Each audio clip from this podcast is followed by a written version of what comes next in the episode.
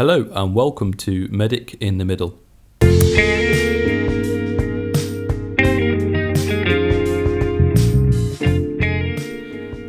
Medic in the Middle is a podcast series hosted by myself, registered paramedic Tom Alderson, working within the West Midlands. Medic in the Middle is a podcast series aiming to explore a range of different topics, issues, and articles. This series will feature uh, a range of guests from different pre hospital and in hospital specialties. This episode is going to explore ventricular assist devices and specifically left ventricular assist devices or LVAD as it's more commonly known. I was lucky enough to catch up with Philippa O'Doherty over a video call, who's a specialist LVAD nurse and coordinator at the Queen Elizabeth Hospital in Birmingham, which is one of the UK's main LVAD centres. So, without further ado, let's delve into this episode and hear what Philippa had to share with us about LVAD devices.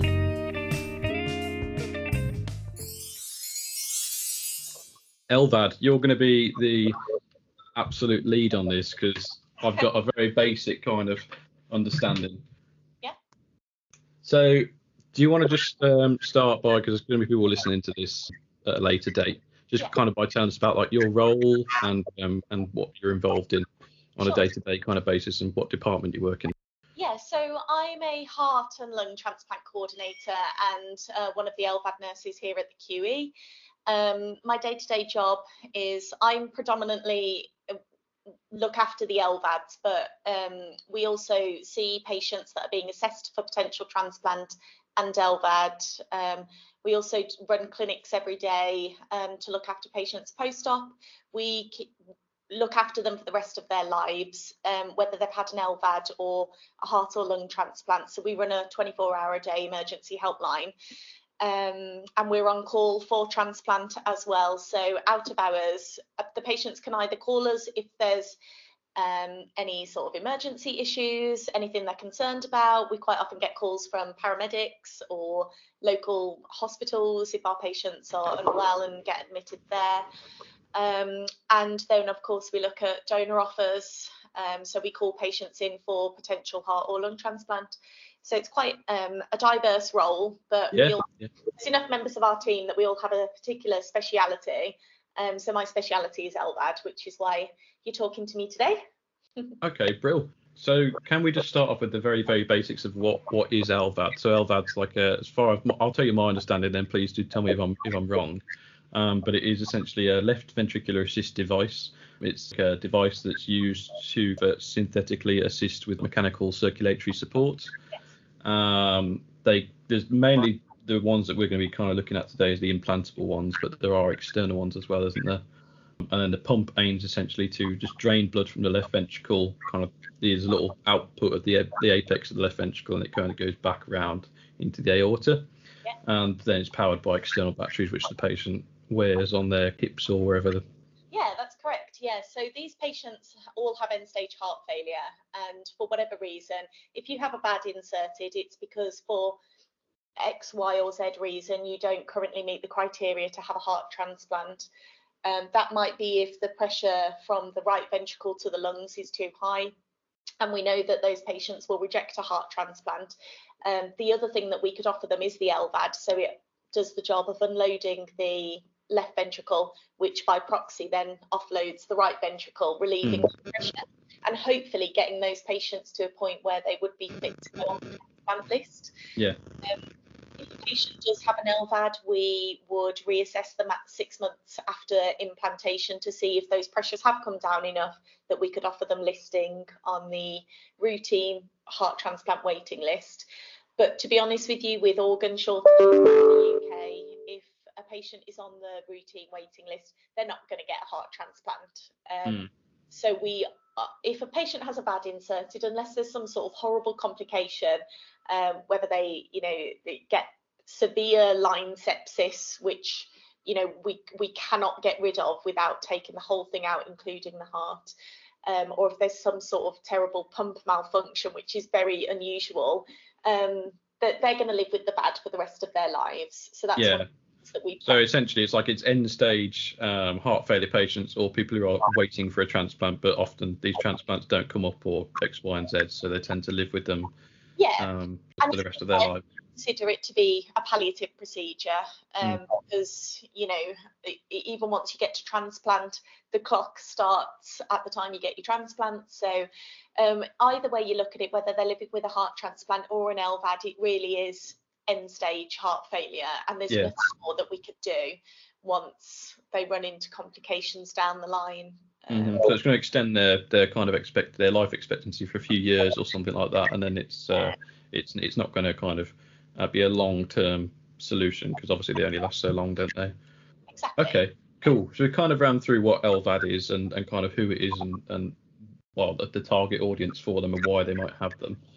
Um, yeah, so after the patients had these LVADs then, um, I've got some notes that says that they're discharged with quite an extensive package of like familiarization and training and they're they're gonna have like their family and friends that know a little bit about like how to use them and, and, and the kind of the procedures for um, troubleshooting, which is quite useful for for us, isn't it? I guess um, on scene.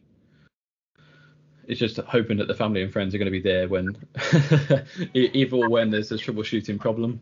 That's it, and that's um, you know our main goal when we implant a VAD. One of the firstly when we assess people to check if we can even consider them to be eligible to get a VAD or a transplant is we're assessing to make sure that they do have adequate social support, so that if they're not the most reliable character, or perhaps if they're um, you know have some problems with um, language or educational background, and perhaps we think that they might struggle a little bit with the complexity of learning about the VAD, we we really have to be confident that they've got a good social network of people around them that could look after it should they not be able to look after it themselves. Um, so if that patient does meet that criteria and has, you know, either is, you know, reliable themselves, um, and also has a good friend or a partner or a child, you know, somebody who's old enough to um, help them look after the VAD, we prior to COVID would do training every day, every working day with that family to make sure that not only the patient is competent to look after Mm. them, but also the family members. Um, it's been complicated, obviously, with COVID. We can't just bring people as much as we used to like to, but we do have um, on our QE website, if you just type into Google QEHB LVAD, Mhm. uh, and did some videos, um, which is good teaching material. So quite often we'll direct the relatives who are at home and can't come in due to COVID, we'll Yeah. direct them to those videos so they can learn how to do the dressing, learn what the alarms mean, um, how to troubleshoot, how to do, do a controller change, all of those things. Um, and we send all of the patients home with an emergency pack so that if they did have to call the paramedic service, in theory, they have their pack ready to go to hand over to say, guys, um, you know, this is what it is. Please call this number, and somebody's on call 24 hours a day to Yeah. help figure out what the problem is. Um, we also offer every GP practice or community mm, heart failure team the opportunity to have teaching with us, but unfortunately, I think due to time constraints and things like that, we don't yeah, and what's been going on the past kind of 24 months with with COVID and stuff, it's it's changed everything, hasn't it? Really. it. That's it. But we're They more call, do they call it a patient-specific protocol? Is that is that something that sounds like it rings bells? Exactly. I mean, we're trying to at the moment standardise some national guidelines for like attendances to ED with VAD patients. That's something that we're working on as a national team. In fact, have a meeting in London at the end of the month um, where we're going to try and standardise some goals. But otherwise, all of our patients have their own specific target INR range depending on whether they've had any sort of problems with GI bleeding or whether they've had a stroke or anything like that um, and everything really is tailored to our patient. But the pump itself, once you kind of understand the mechanics of how it works, it should work in theory the same with everybody. Yeah. What we do give the patients is, um, you know, I wouldn't expect a, a girl of my size to have the same flow as a guy who's like six foot three or whatever. So Yeah. all of our patients have set parameters that we set them before they're discharged home of Yeah. what seems to be normal readings for them with the VAD. hmm So that's written down in their little green book. Um, so all of them have their own sort of bespoke um, readings that we aim. Yeah, because they're going to have like deranged observations, aren't they? Like their blood pressure and things like that. Like you said, it's going to be a lot lower than what you find in like a, a normal patient. That's it. We aim for a map, and we aim for a map of 70 to 90 with the Doppler blood pressure. Mm-hmm. Um, we don't like patients to be hypertensive with the VAD. Um, we find that those patients that are running hypertensive have lots of problems with microbleeds in the GI system, um, which may cause problems, may not cause problems, but the last thing we want is somebody presenting to their little DGH with, yeah. Uh, you know, melena or something. We really don't want anybody to have to be stuck in that situation. So mm. um, we try to tailor it as much as possible to try and counteract the, the risk factors. Why would it cause a, a GI bleed if it's like, is that because there's just too much blood going through the system or, yeah, so what they would say is that because the blood pressure is impacted by the pressure that's exerted with the VAD as well, it uh-huh. tends to cause little like capillaries to just burst all over the gut mm. and it seems to cause really slow trickling and the patient just notices over time that you know they're losing blood and then their HB is low and we we quite often find that our patients need IV iron replenishments and things like that.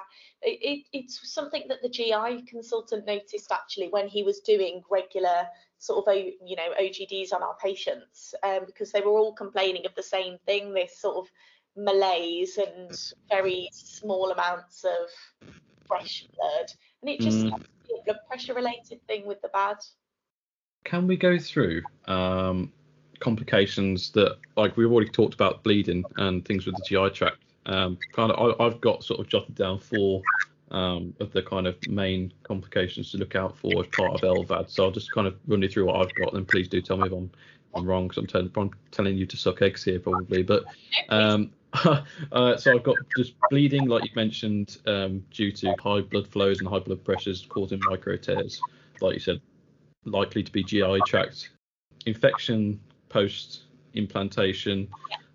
And I've got pump thrombosis, so just like little uh, coagulations forming within the actual pump itself, and strokes.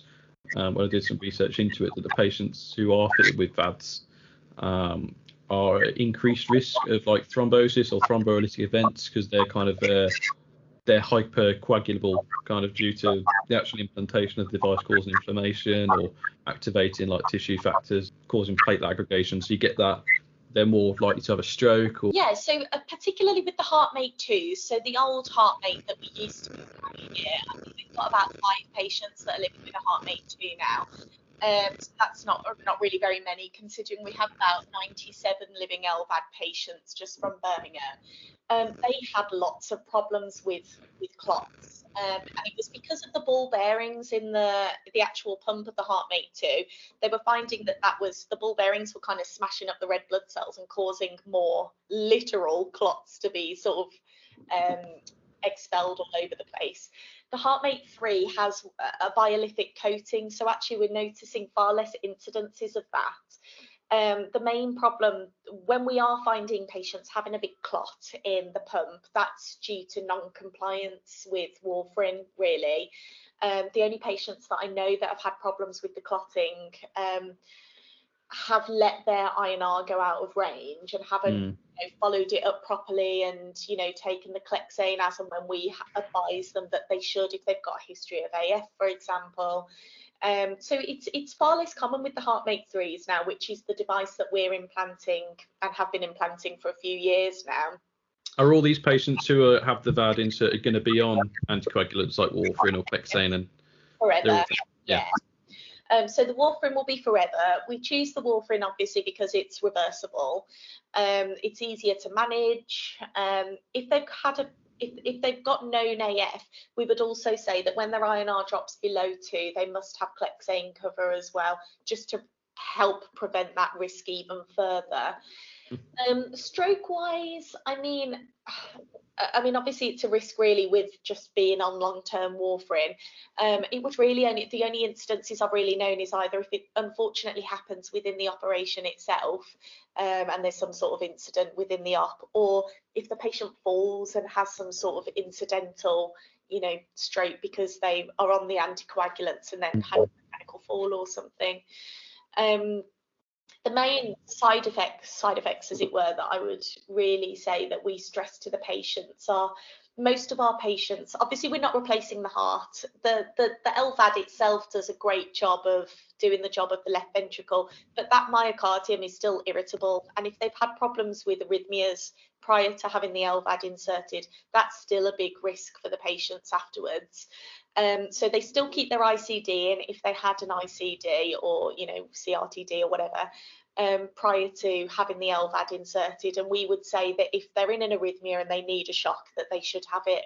Um, because what we don't want to see is them developing RV failure because they've just been walking around in VF. And that's mm-hmm. what's crazy about LVAD patients is that, um, you know, they could be quite easily just walking around in VF and feel a, a little bit rubbish, but not how you would expect a patient in a life-threatening mm ventricular arrhythmia.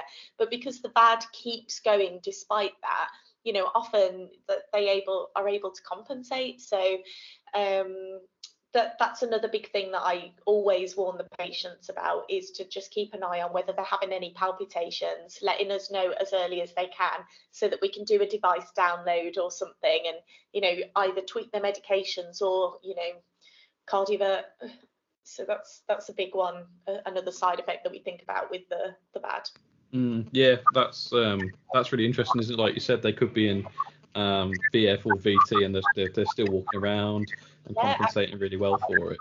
You know, we took a call recently actually from a patient who thought she was. Um, you know, I would hope that you would see it reflected in the flows if they were in a dangerous arrhythmia or something. So one of our patients called having had low flow event, um, and I think the danger really is to assume that it's dehydration. That's what we don't want to happen. Is the patients who are known heart failure patients and always are so focused on fluid balance charts and things like that, they mm. just assume that um, you know if they're if they've self-imposed uh, fluid restriction on themselves, which we often find that they do as well, um, they think that if they have a low flow event, then that's because they're dehydrated, whereas actually it could be that they've blown their right ventricle. And then when they go and drink three litres of water to try and sort out the low flow, they're just making it worse. Um, so rather than calling us for advice, sometimes I find that they call me in retrospect saying, I have drank about five more litres and, you know, I'm still getting the low flow alarms. And I'm like, why did you not call me earlier? Um, but that's one yeah so we tend to teach them the main we we say five things so a b c d and then rv failure shoved on the end. So we say arrhythmia could be a cause of a low flow event and you know the main thing that we worry about. Bleeding clots dehydration because it is technically a reason why they could have a problem with the pump. Rv failure. Um, yeah it's just a matter of trying to figure out really what the patient's symptoms are and what really is the main um, thing that could be going on with them at that time that they call. Mm. Mm. Okay, that's that's really helpful. So, um, what was I going to mention? We've kind of gone through a little bit of uh, cardiac rhythm management. So, if they're in VT or VF, um, we guys on the road should be kind of contacting the local LVAD centre and chatting to you guys and getting the patient in for a rapid um, assessment after we kind of liaise with you. Yeah. Um, at hospital, like you said, they'll probably receive immediate defibrillation or, or cardioversion, or if their ICD's gone off, like you said, that will kind of be um, be looked into when you have the tapes reviewed from that and see what's going on.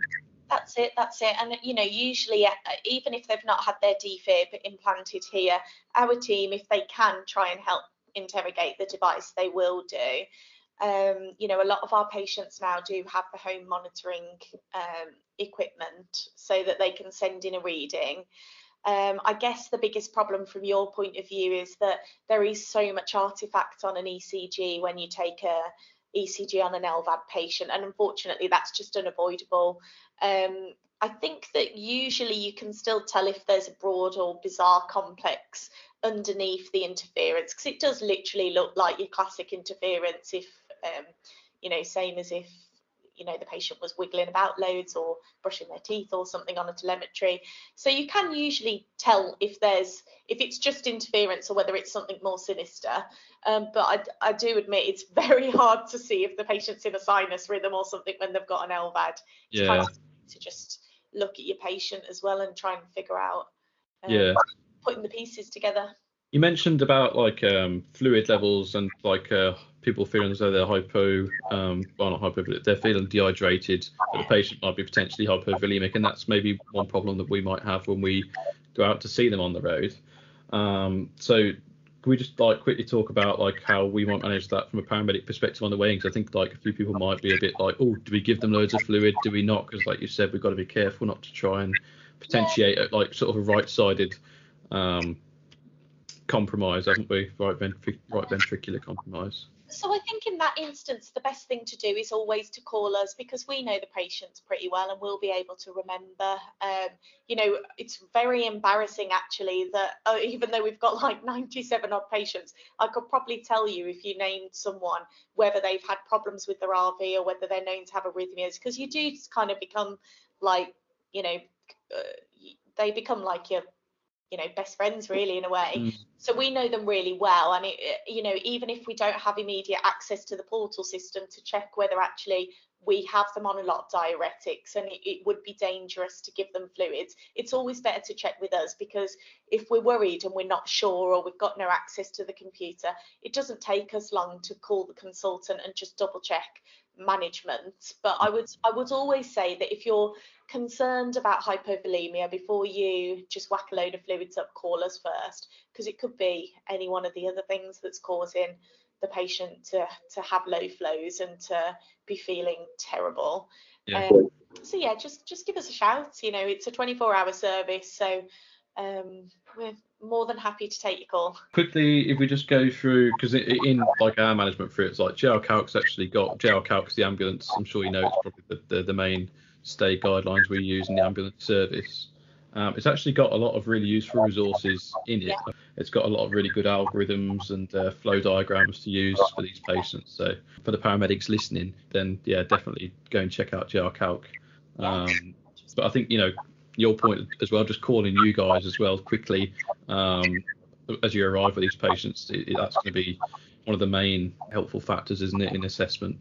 Yeah, I think so. And then, you know, I, I absolutely will hold my hands up and say sometimes, you know, when we get calls, we can occasionally be like, I don't know how to help you assess this particular situation because unless it's something obvious, if we can't see the patient, it's really, really tricky. Um, but we'll do our best. If if we think it's something that we could advise on, we certainly will try to. Um, usually it will be a mechanical issue with the pump that is our specific speciality because um, we obviously know what the alarms mean and whether it's a do something now alarm or whether it's a, actually I think that's more of a hardware thing and the mm-hmm. patient will just come into our clinic tomorrow and we'll sort it out then you know there's um, you know, as a minimum, I think that that's something we could help with.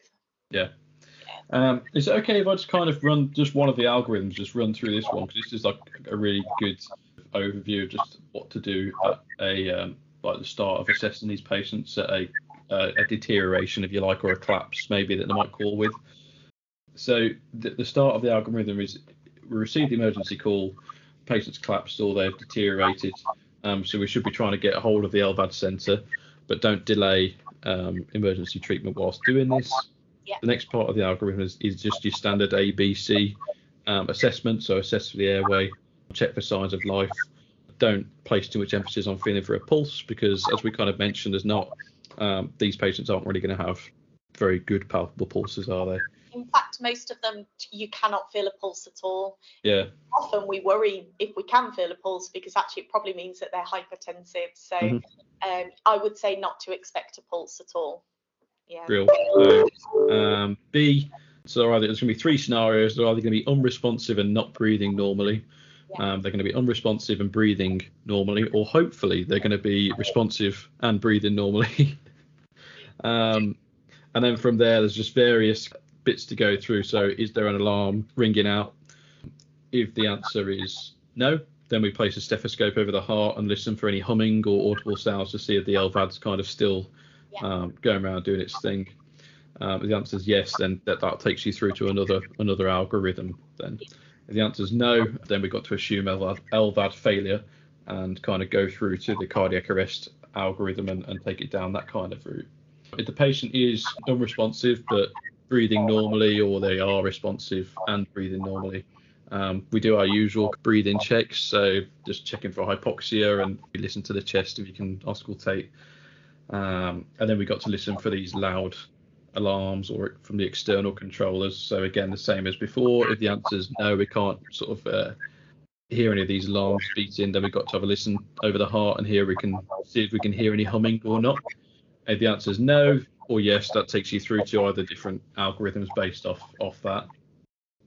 Does that sound kind of? Yeah, absolutely um, the key thing that we teach the patients as well, patients relative in particular, because probably the patient's going to be feeling dreadful if they're in a point where they're um, you know the pump isn't working is that the heartmate 3 which and the heartmate 2 the heartmate in general um, should always have a green light on the front of the controller that should be on 24 7 so mm. if you ever got to a patient and they weren't feeling well or they were not responsive um, hopefully there would be somebody else there that would be able to say to you the green light is off or we you'd call us and we'd say is the green light off on the controller?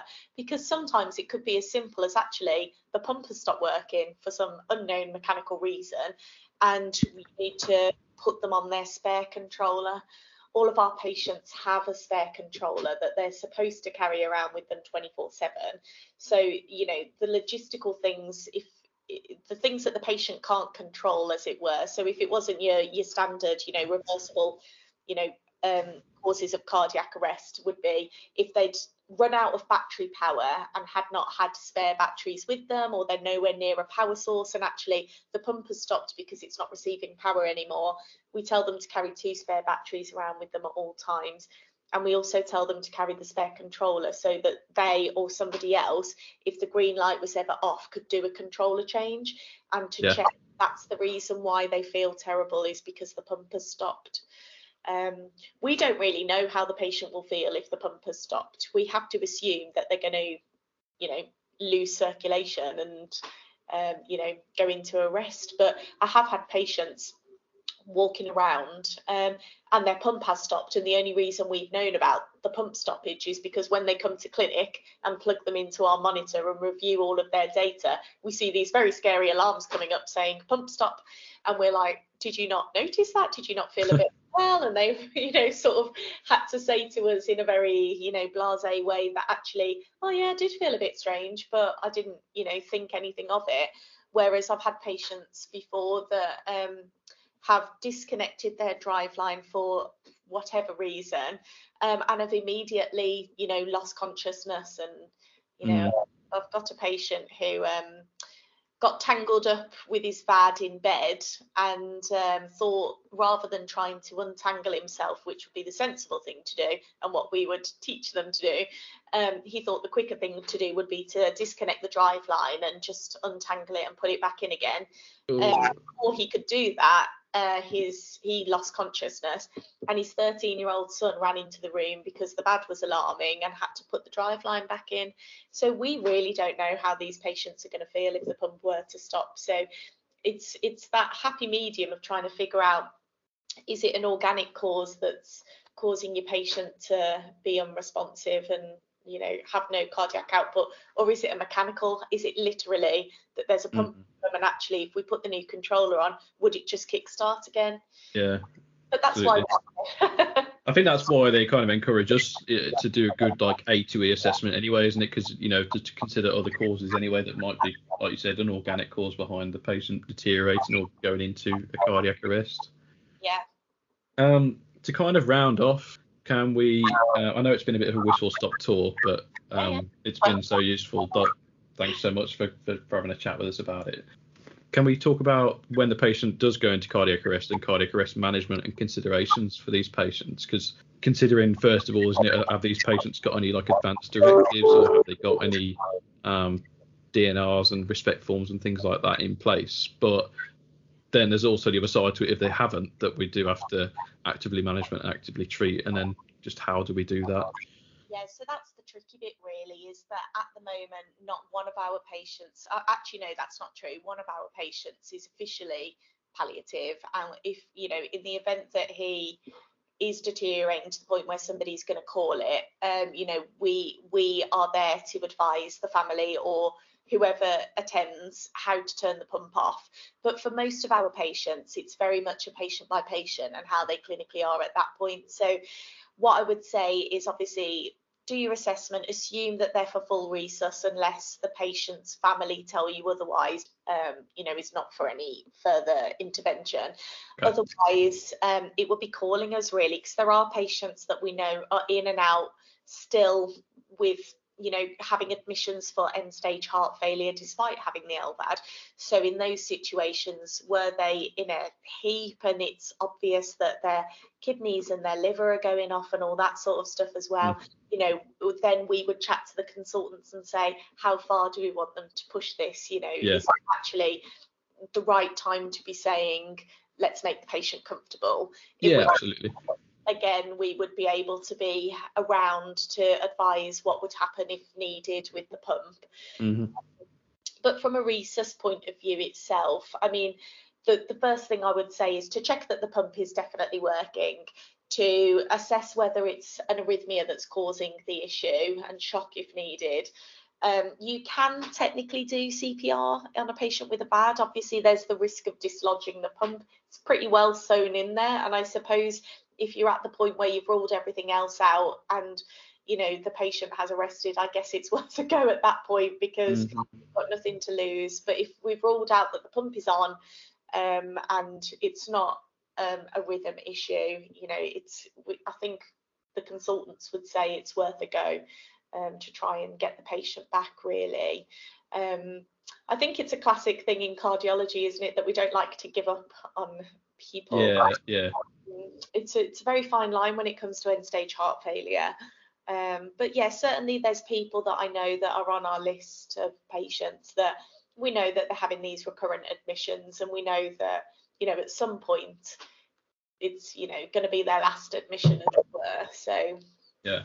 Yeah. Yeah, I mean, J.R. Calc's got a pretty good um, summary of, of, the chest compressions because, like you said, there's kind of risk and benefit, isn't there, to um, whether or not to like chest compressions should be performed because, like you said, there's a risk of dislodging or, or damaging the the VAD itself. J.R. Calc's stance on it is that what they say there's a controversy as to whether or not chest compression should be applied.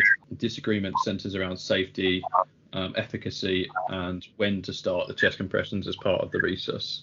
Um, but their their overall um, evidence summary at the J.R. Calc has found is that the the evidence of compression in the presence of an LVAD uh, is tenuous, but it says long periods of chest compressions were associated with poor outcomes. However, short periods of compressions appeared to be associated with favourable outcomes, and in keeping in with the low risk of harm an LVAD patient receiving CPR briefly, um, provided treatment of the cause of circulatory arrest is not delayed, then the reason it's reasonable to conclude that the balance of risk versus pros um, the delivery of high quality chest compressions by paramedics to LVAD patients is uh, it is worth performing them.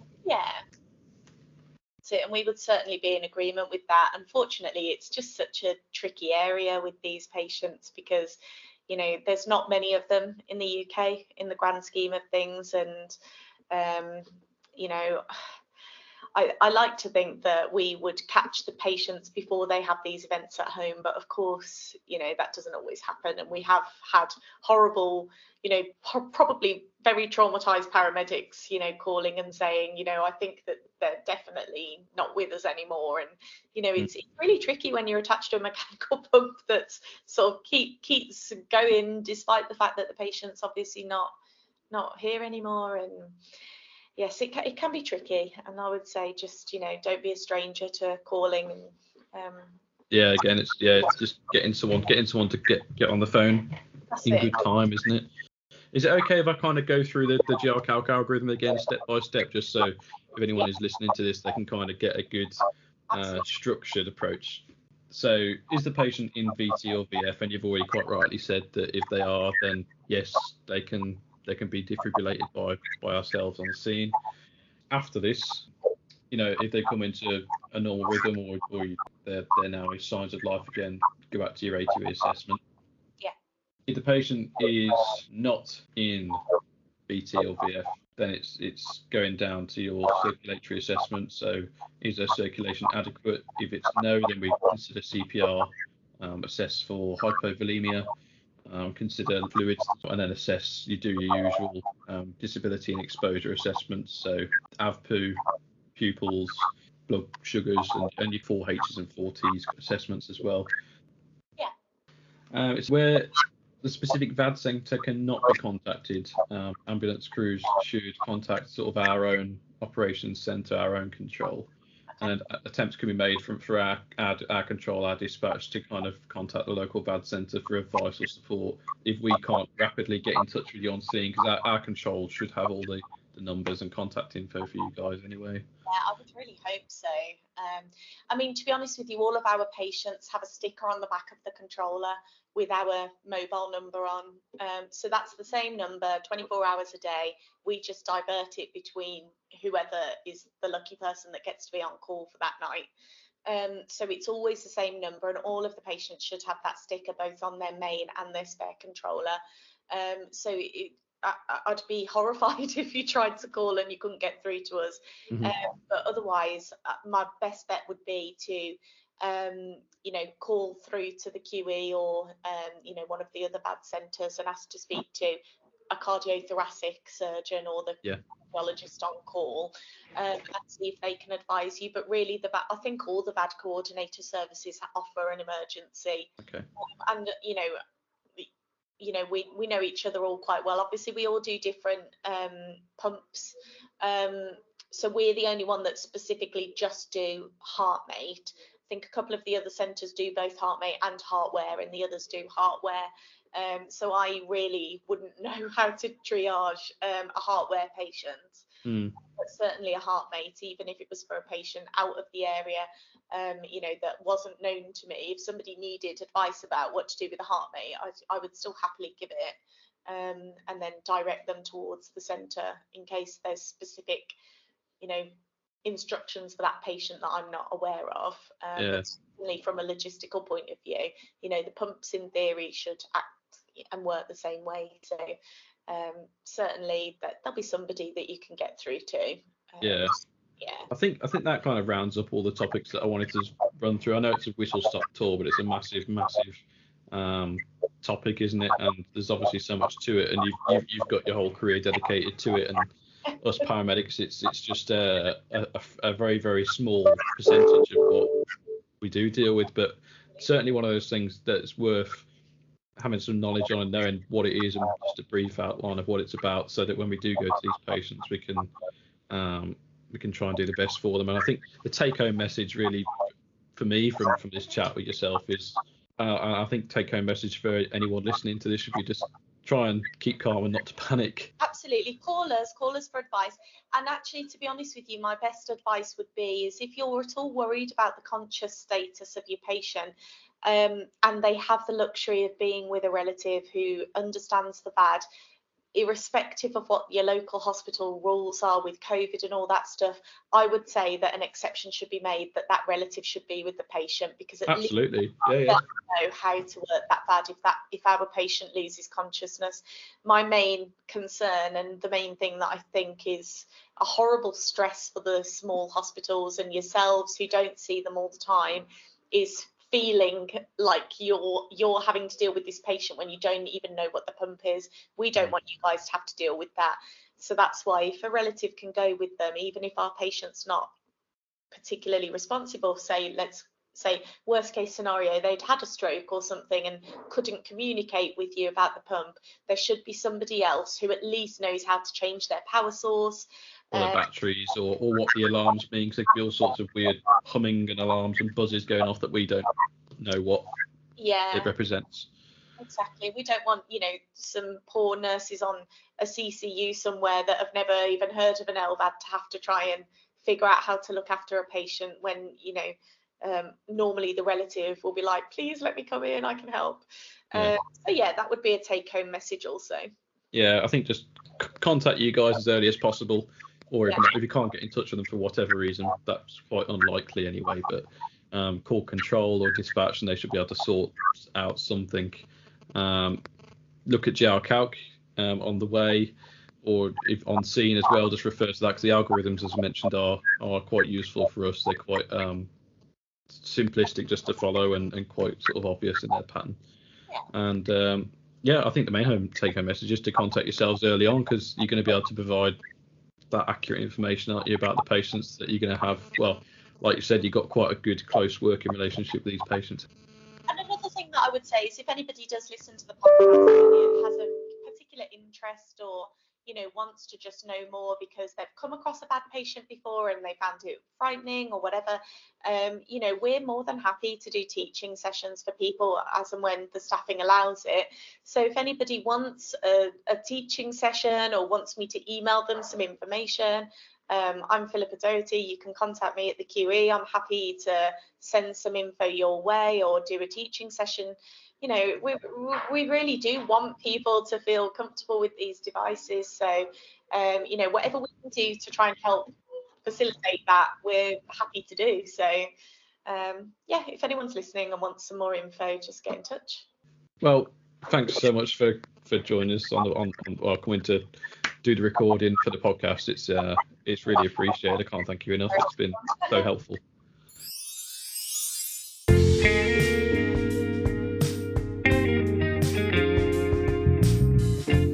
As always, thank you so much for listening to the show. Um, if you have enjoyed the show, you can follow us on Twitter at Medic Middle.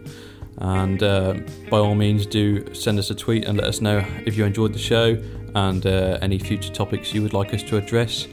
Many thanks again to Philippa from the QE um, for taking the time to talk to us on the show about LVAD today. Again, thank you for listening and see you next time.